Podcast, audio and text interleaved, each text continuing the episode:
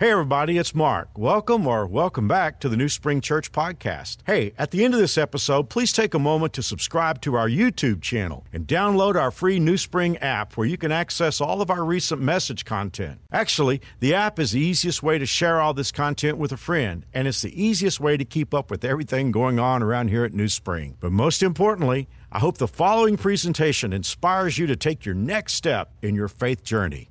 Enjoy.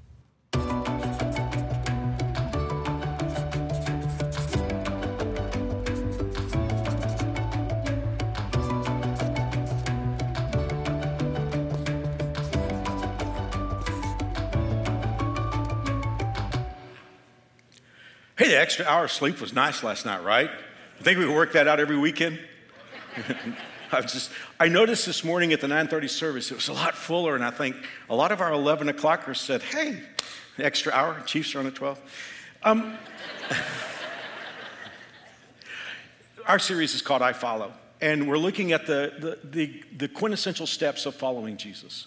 I got to tell you something. This is inside stuff. When I began to pitch this to the creative team and the worship team and tell them what I wanted to do in this series, the challenge was with the title I Follow.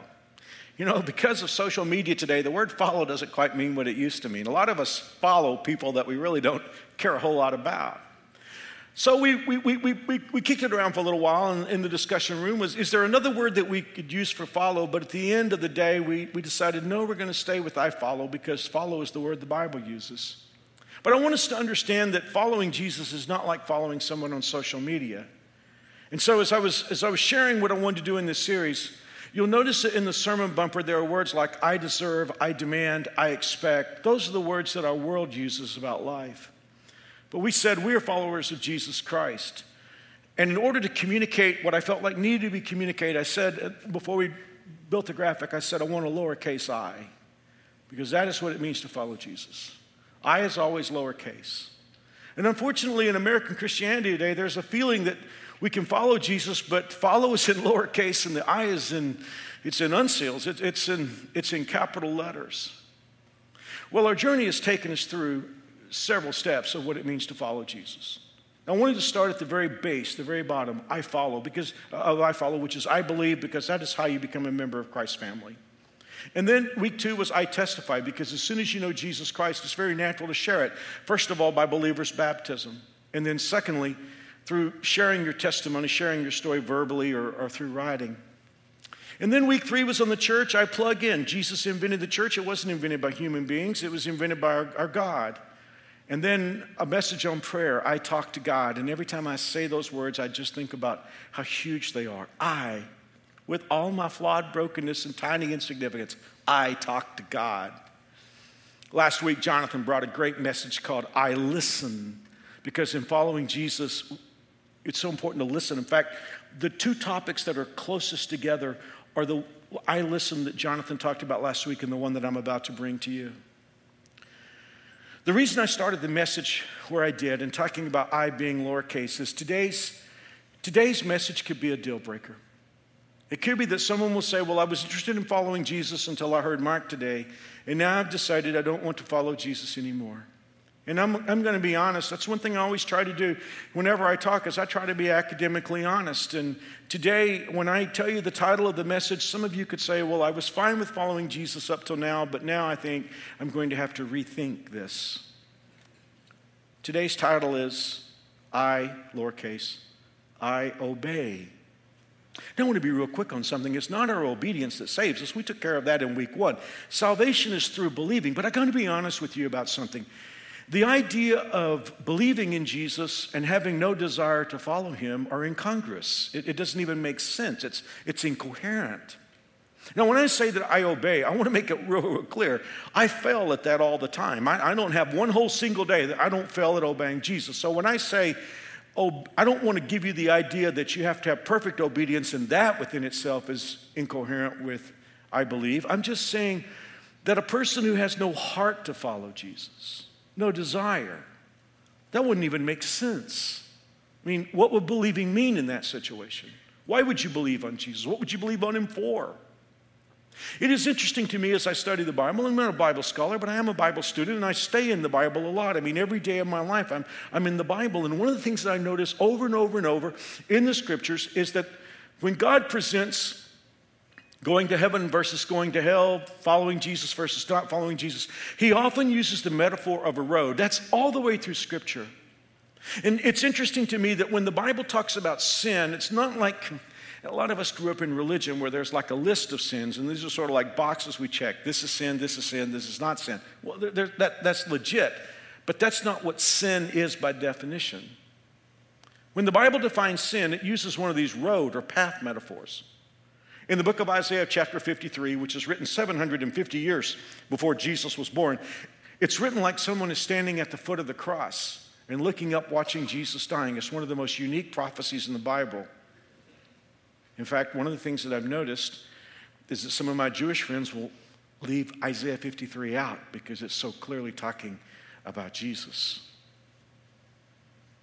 Well, the writer of Isaiah, Isaiah, who wrote this chapter, wrote, All of us like sheep have strayed away. We have left God's paths to follow our own. So if you want to know what sin is, that's sin. It's me following my path. You know what's ironic about that new spring? And those of you watching on television, watching online? A lot of us think that's good. You know, if someone asks why we do something, well, it's like, well, this is just how I roll. This is how I do things. And yet the Bible says that's the definition of sin. All of us have left God's path to follow our own. That is, that is as clear definition of sin as I know in the Bible. And just in case anyone has a doubt, look at the next line. The Bible says, The Lord laid on him the sins of us all. Let me ask you a question. Do you know what the, you, you ever come across the word iniquity in the Bible? That's a word you probably haven't used 35 times this week. You know what iniquity means? It means crookedness, it means traveling a crooked path. So when the Bible tells us that the iniquities of our lives were laid on Christ, it means the crooked path that we've taken. Now, here's another verse in the Bible that talks about the choice in terms of a road, and this is Jesus himself. Jesus said, The highway to hell, by the way, some of you can remember a song with that name back in the 80s. We didn't know this is in the Bible. Jesus said, The highway to hell is broad, and its gate is wide enough for all the multitudes who choose its easy way. But the gateway to life is small, and the road is narrow. So you, you see what I'm saying? It would make no sense at all to say, I believe in Jesus Christ, but I have no desire to obey him.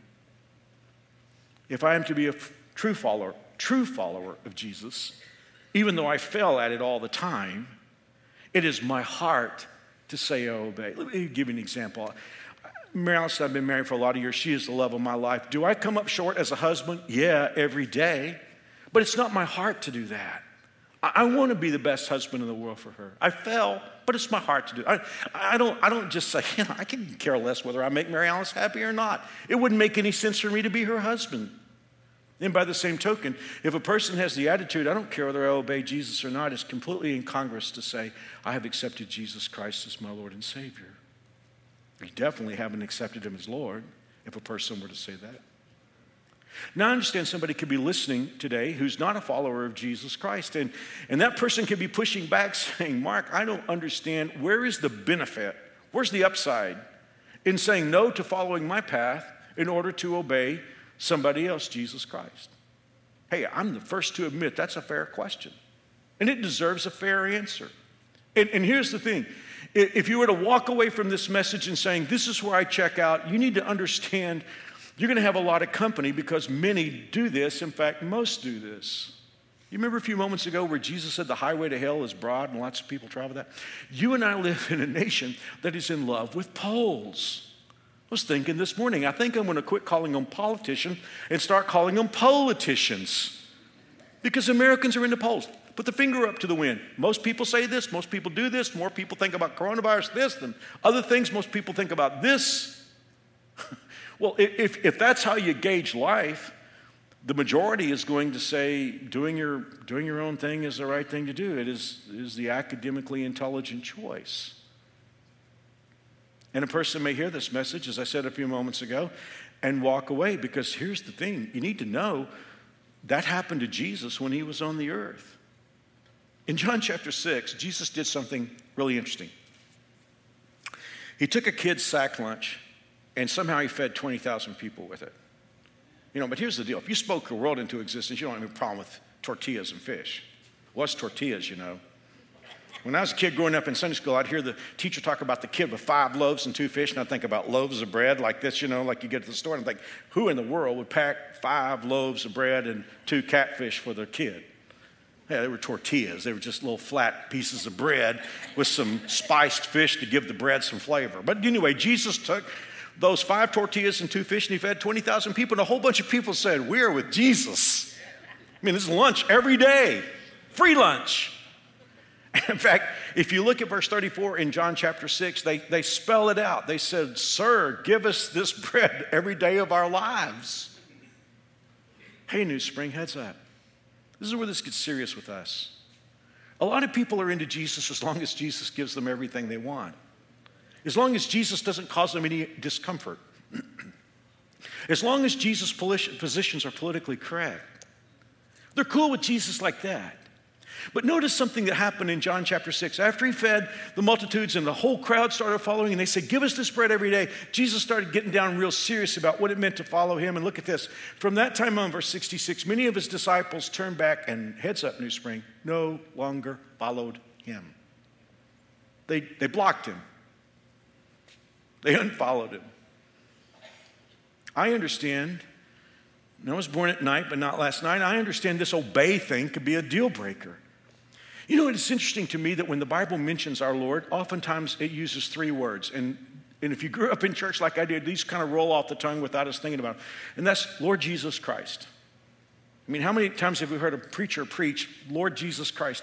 And it just kind of like comes out as one word, but really it's three things. Jesus and Christ are, Jesus is a name, Christ is a title. Jesus means God is my Savior. Christ, it's the Aramaic word for Messiah. And then there's Lord. Messiah means future ruler who's going to straighten everything out and make everything right. Jesus means he's my Savior. Lord means he's boss. And here's the deal you know, a lot of people are okay with the Savior and they're okay with the King who's going to come straighten everything out, but not okay with the boss. And they sort of sing the Meat Loaf song two out of three ain't bad.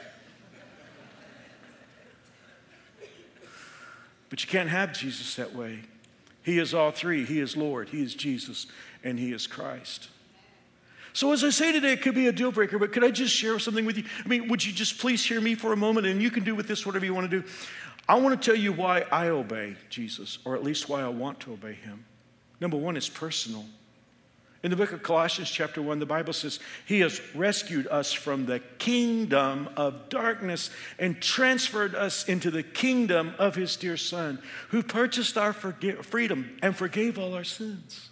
See, I was enrolled in the devil's kingdom. My attendance card was in his class. Every human being, according to the book of Ephesians, chapter 2, every human being was born into that kingdom because our parents sinned and we sinned too. And automatically, we had like an automatic enrollment into the devil's kingdom.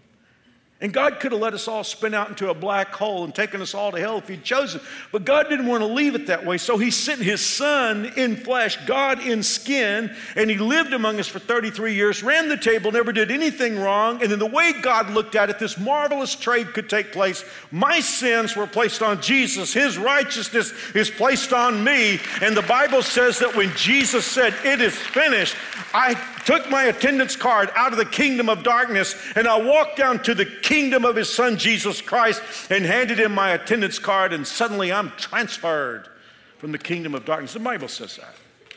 It's personal with me, it's personal. Secondly, and I'm going to stay in Colossians chapter 1 for a moment. I obey Jesus because of who he is. You know, here's the thing if you're going to obey someone, you better make sure they're a winner. I mean, who here has attached their life to a loser? I mean, you don't raise your hand, please. you, you could be sitting by him, please don't raise If I'm going to attach my life to somebody, I want to attach my life to the winning side. Now, here's the thing. So many of us, and, and we hear, we, we've learned good things about Jesus that are true, but they're incomplete. You know, we're about to celebrate Christmas, and by the way, I have an incredible series, greatest thing I've ever been part of, coming up for Christmas called Jesus exclamation point. We're just going to look at Jesus. Mm. You know, some people see Jesus as a baby in, in the manger, and that's good. We're going to celebrate that. Some people see Jesus as the suffering Savior on the cross. Others see him as the tender shepherd with the sheep around his neck. Those are good, those are true. But I'll tell you, they're so inadequate. Because, see, here's the thing what we see is we see the humble Jesus who came to the world to get us out of the kingdom of darkness. We need to take a look at the Jesus of Revelation chapter 1, who is King of kings and Lord of lords. I just read uh, Colossians 1:13 that said he's transferred us out of the kingdom of darkness in the kingdom of his dear son. Let me move to verse 15 because now Jesus is going to present you his calling card. The Bible says Christ is the visible image of the invisible God. In other words, nobody's ever seen God. Jesus came and suddenly we have the visible image of the invisible God, and people could touch God and hear God, and children could sit in God's lap. And we got to look at what God looks like. He is the visible uh, image of the invisible God. He existed before anything was created. He is supreme over all creation, for through him, God created everything in the heavenly realms and on earth. I love verse, this verse. He made the things we can see, and He made the things we can't see. In other words, the material world that we see, He made. But oh my goodness, we've already seen in a previous series there are millions and millions of angels. And the Bible says He made the thrones and the kingdoms and the rulers and authorities in the unseen world. Everything was created through Him and for Him. He existed before anything else. For those of you who love molecular biology, He holds all creation together. For God in His fullness was pleased to live in Christ, and through Him, God reconciled everything to Himself. He made peace with everything in heaven and on earth by means of Christ's blood on the cross. It makes sense for me to follow that person.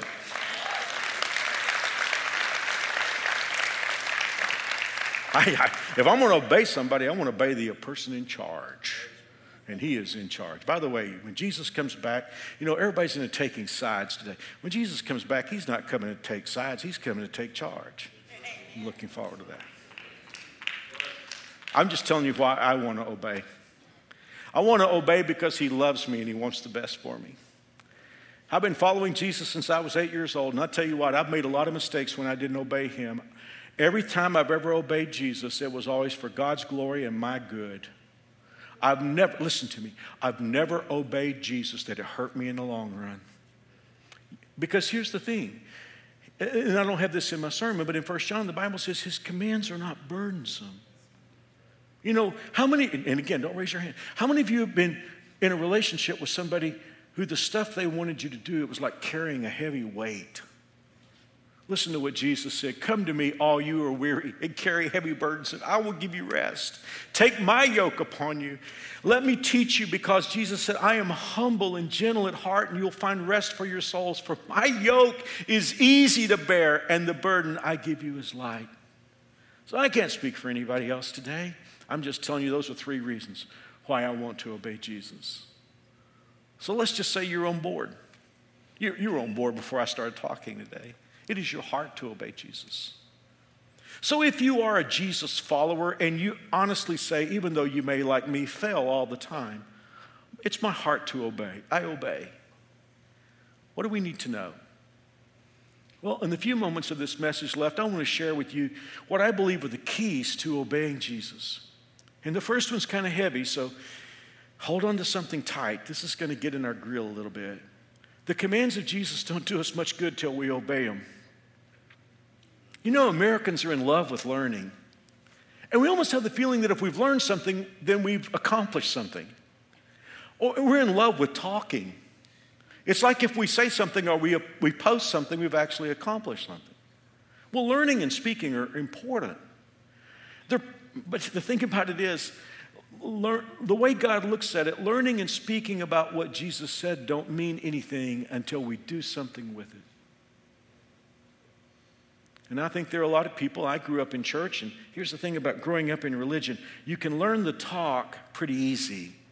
And sometimes when we talk the talk, um, you know, we listen to Christian music, which is a great thing. We, we listen to messages and sermons and go to Bible studies. Those are wonderful things there can almost be the feeling if I've done that, I've actually made progress.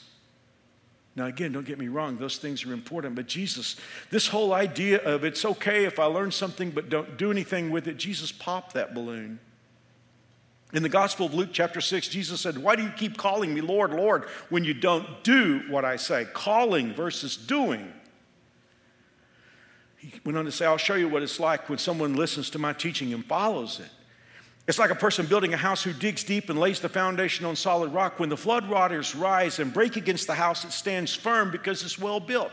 But listen to this, New Spring. Anyone who hears and doesn't obey is like a person who builds a house without a foundation or on the sand. When the floods sweep down against that house, it will collapse into a heap of ruins. You know, when I was a kid growing up and I listened to preachers preach about that, I get the idea that, well, the guy who built his house on the rock, this is the God follower. He's a, he's a, he's a Christian, he goes to church. And the person whose house is on the sand is a person who has no interest in God, yet, you know, has, has, you know, doesn't go to church. Jesus said something different, didn't he? He said, the, the guy who built on the sand, he's a hearer. He goes to church. He may go to a Bible study but he doesn't put anything into practice. And Jesus said, Look, when the sun is shining, his house may be just fine. But when trouble comes, it's not going to stand, it's going to collapse. You could be talking to somebody here today and you say, Mark, I've been in church all my life and I know all about truth. But here's the thing I can know about truth, but until I obey, nothing changes. My dad's been in heaven for seven years, and he was 89 when he passed. God gave him a rich, full life. He pastored the same church in Texas for 50 years, and then he came here and was our care pastor for 13 years. So I grew up listening to his preaching. And my dad used to tell stories that still resonate to me with me to this day. And one of the illustrations he gave was about this very thing. I haven't heard him tell the story in over 40 years, but it's still with me. He talked about a person who had a serious fatal disease and went to the doctor, and it turned out that there was a medication that could knock out the illness pretty quickly. So the doctor examined him, diagnosed him, and wrote out a prescription and said, Here, take this and get it filled. Take this prescription for a few days, this medication, and you'll start feeling better, and in a week or so, you'll be fine. So, dad told the story about a guy that got that prescription and he walked out and he was just amazed at what a wonderful doctor he had. He, looked at that prescription and said, Isn't this wonderful? I have the greatest doctor in the world who's written me out a prescription that's going to save my life. And he said, This guy gets home and he goes, sees his next door neighbors and said, Look, look at this prescription. I know you can't read it, but I have the greatest doctor in the world.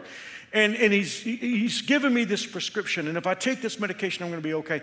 Then he said, This guy just keeps looking at that prescription and decides, you know what I'm going to do? I'm going to go down to the store and I'm going to get a picture frame and I'm going to frame this prescription and I'm going to hang it up on the wall. And every day I'm going to look at this prescription and think about what a wonderful doctor I have and what a great prescription this is. Dad said, You know what's going to happen to the guy? He's going to die because he don't, doesn't fill the prescription. And Dad's illustration still works. Because that's happened in my life a lot of times. I've heard what God had to say, but I said, no, I got a better idea. James puts it this way in James 1, verse 22 Don't just listen to God's word, you must do what it says. Otherwise, you're only fooling yourself. So if I want to follow Jesus, I got to be honest with myself so I don't fool myself. I got to say, it's not enough for me to learn something, I have to put it into practice. This next one's a little existential, but work with me because it, this is what Jesus said, and I'm accountable to preach what he said. This is where last week's message and this week's message is going to come together. Remember, last week was listen, now we're saying obey.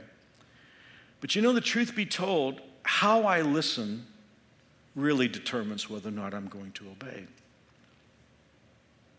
This is Jesus' story. In Bible days, farmers would like broadcast seed over soil. And of course, the soil would fall in, the, the, the seed would fall in different kinds of soil. And according to Jesus, some of the seed fell in um, on hard walking path. The path had been trodden down and it was like concrete. And Jesus said the seed would fall on it, bounce, birds come swoop down, get the seed. Then he said some of the seed fell on um, rock that had a thin layer of soil on top. And of course, the seed would get into the soil and sprout up quickly, but then when the sun came out, the plant would die.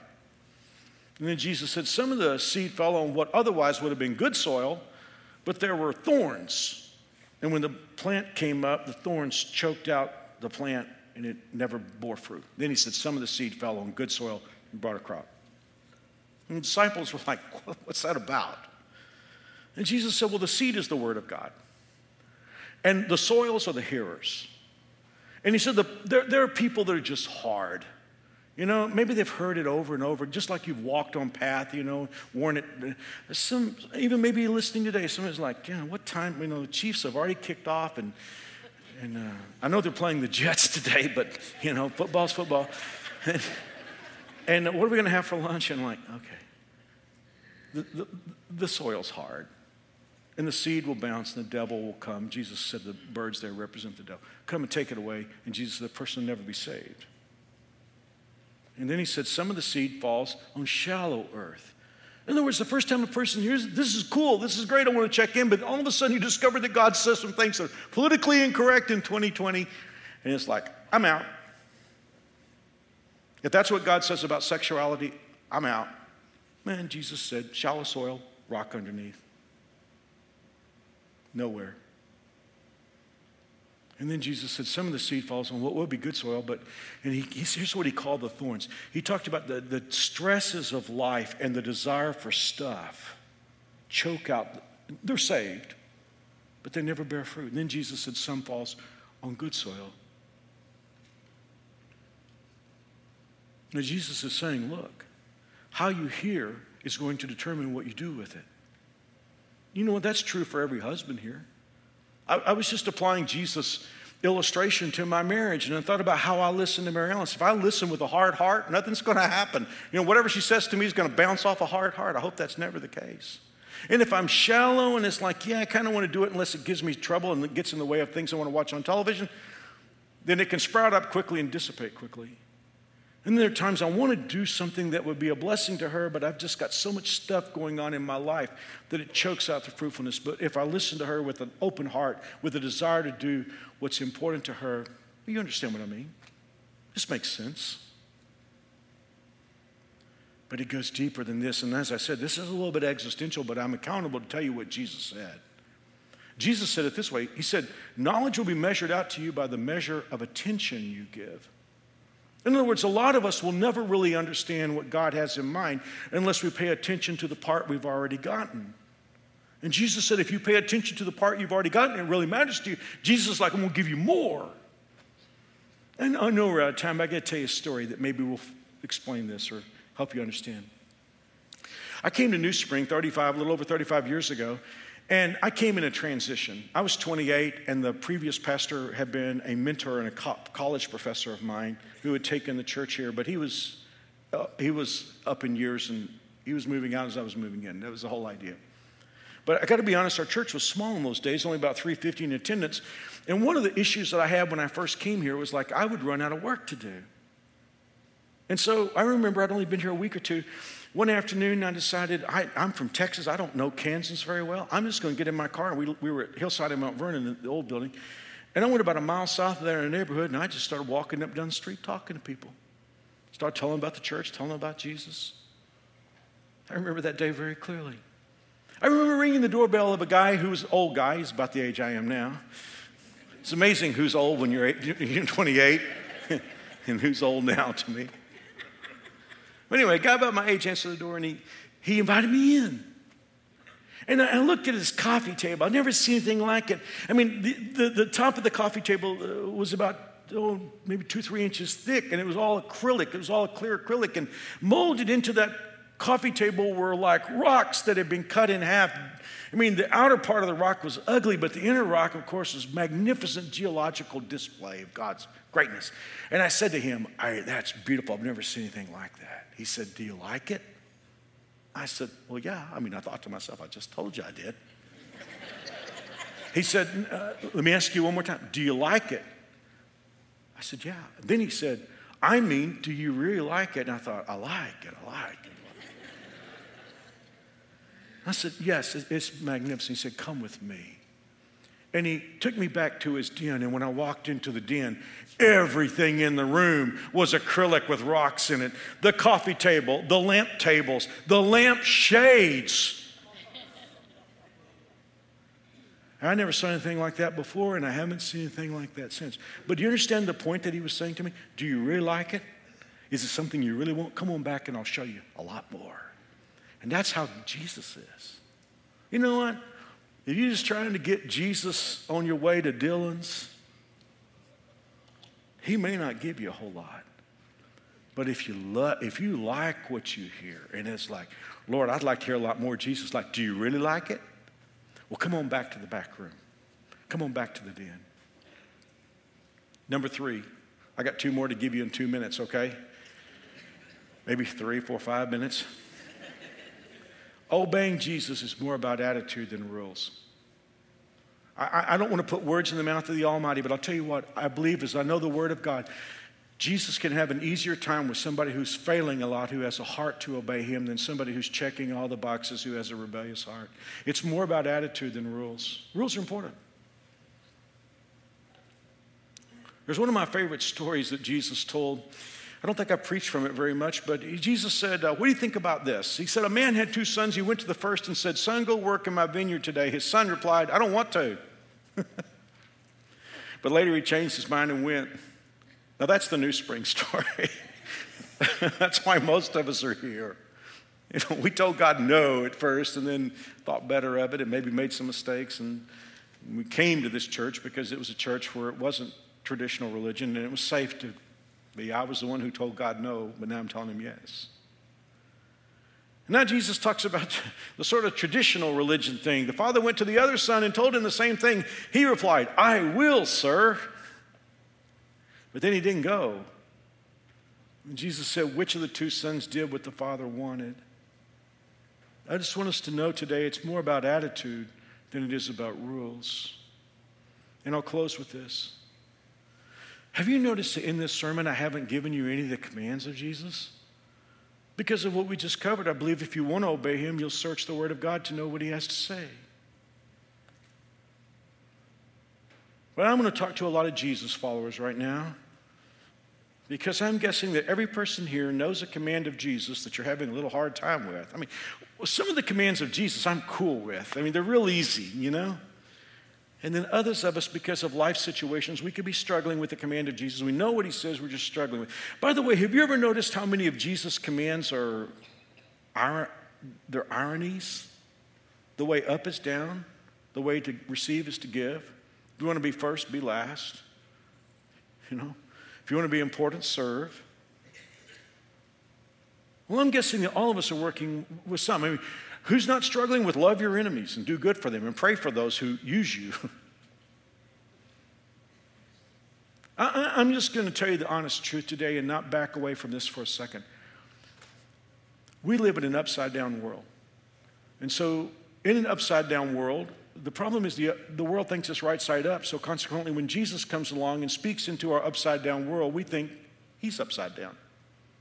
And even those of us who have followed Jesus for a long time, we sort of learn the way the world works. And so consequently, we get acclimatized to the upside downness of this world. And then Jesus comes along and talks to us, and he seems upside down.